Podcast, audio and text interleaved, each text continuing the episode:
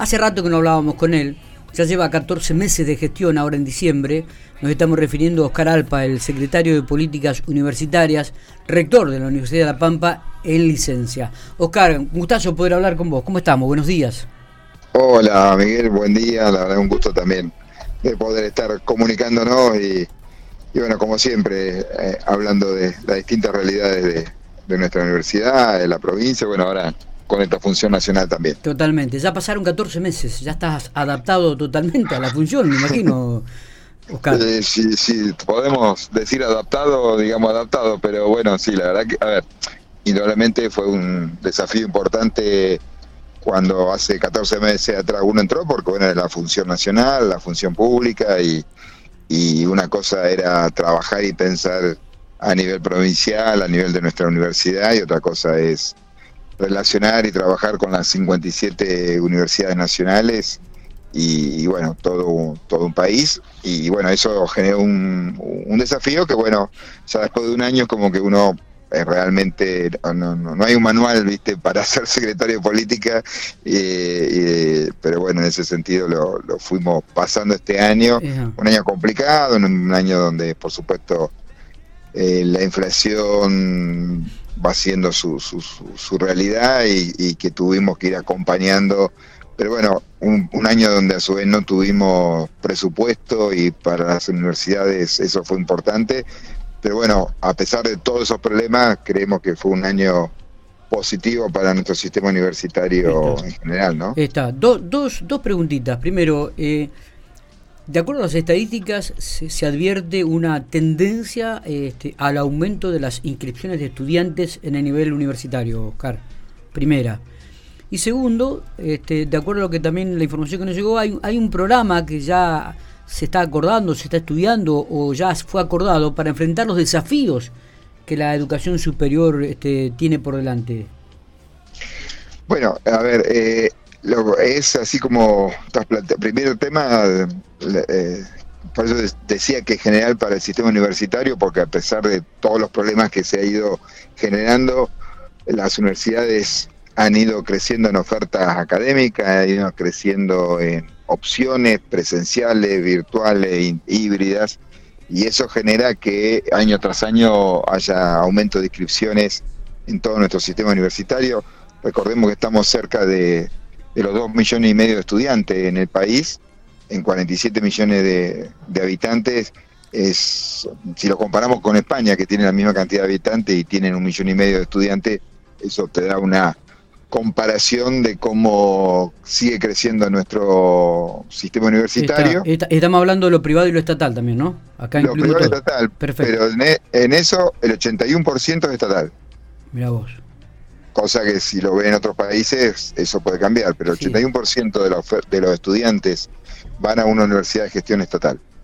Y gratuita. Y, gratuita. claro, eh, a eso, a eso te iba a referir, ¿no? O sea, la gratuita, con un ingreso irrestricto en eso, a diferencia por ahí de, otros países.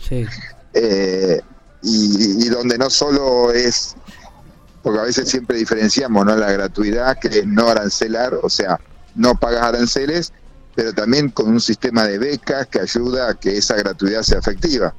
Estamos hablando de un sistema de becas como el Progresar, que ya llega a 1.700.000 eh, eh, estudiantes en el país. El sistema de becas de, a nivel nacional del Manuel Belgrano, que son eh, de carreras estratégicas, que implica un monto considerable para las chicas y los chicos que tienen estas becas, más todo el sistema de becas que tiene cada universidad, más el sistema de los comedores universitarios, residencia, bueno, la verdad que por eso digo un sistema universitario argentino que se mantiene muy bien y va creciendo día a día y bueno, y ratifica lo que tu primer pregunta que era que crece año a año los ingresantes a nuestro sistema universitario, ¿no? Sí, totalmente. Y después eh, quedó el otro planteo, bueno, desde que justamente empecé en la función en la Secretaría, hablamos con, con, con Jaime Persí, con el ministro, que recordemos que era el anterior secretario de Política Universitaria, sí. y un poco trabajamos conjunto y yo le planteé y así en diciembre del año pasado trabajamos con siete puntos que planteamos como definición de, del sistema universitario argentino como un programa de, de seguir pensando en mejorar lo que recién decíamos, que tiene que ver con el desafío, uno de ellos el desafío que hoy te plantea el nuevo sistema híbrido, donde la virtualidad después de la pandemia vino para quedarse, pero para conjugarlo con la presencialidad. Parte presencial, parte híbrido, bueno, todo eso se está trabajando con definiciones, con esta posibilidad de que cada vez si uno va a la universidad va a haber eh, aulas híbridas, es decir, aulas que antes tenían el cañón para proyectar, ahora tienen una camarita, tienen un televisor, tienen una parlante y tienen micrófono, de tal manera que el docente cada vez más está dando la clase, hay estudiantes presenciales y otros que están virtuales. Bueno, estos son los, los desafíos, ¿no? Eh, el tema de investigación, que tanto tenemos que trabajar en ello, el tema de extensión, el tema de eh, un tema que tenemos que definir, que es la duración, eh, pensar la duración de las carreras, no en cuanto al el tiempo de duración, sino que todos sabemos que se va alargando por distintas realidades, por trabajo, por cuestiones familiares, etcétera, y hoy hay que generar ese desafío para que si uno, cuando un chico o una chica entra y dice, bueno, cinco años de carrera, bueno, si no llegas a hacerlo en 5 o 6, pero no se haga tan largo. Es lo que es lo que hablábamos, ¿no? Es lo que hablábamos de reiteradas oportunidades. Carreras más cortas, también como de intermedias, que tengan certificaciones. Bueno, todo eso estamos trabajando en todas las universidades y es la es lo que estamos discutiendo para, para pensar en la universidad que, nos espera, ¿no? Está, está. Así que en, es, en esa línea estamos. Eh, eh, y en la provincia de La Pampa, ¿qué, es lo que se puede vislumbrar, qué es lo que se puede esperar este, para el 2023, este, Oscar? Bueno, estamos en estas mismas líneas. A ver, las líneas que venimos definiendo, venimos trabajándola día a día.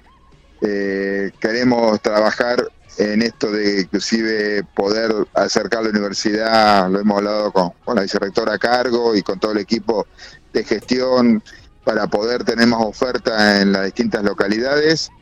Eh, por un lado, por otro lado, bueno, eh, afianzar las carreras que, que tenemos, hemos podido afianzar económicamente lo de enfermería y la idea es, como habíamos comprometido, si es eh, 2023, pero empezar seguramente enfermería en, en General Pico, que era la otra intención que teníamos.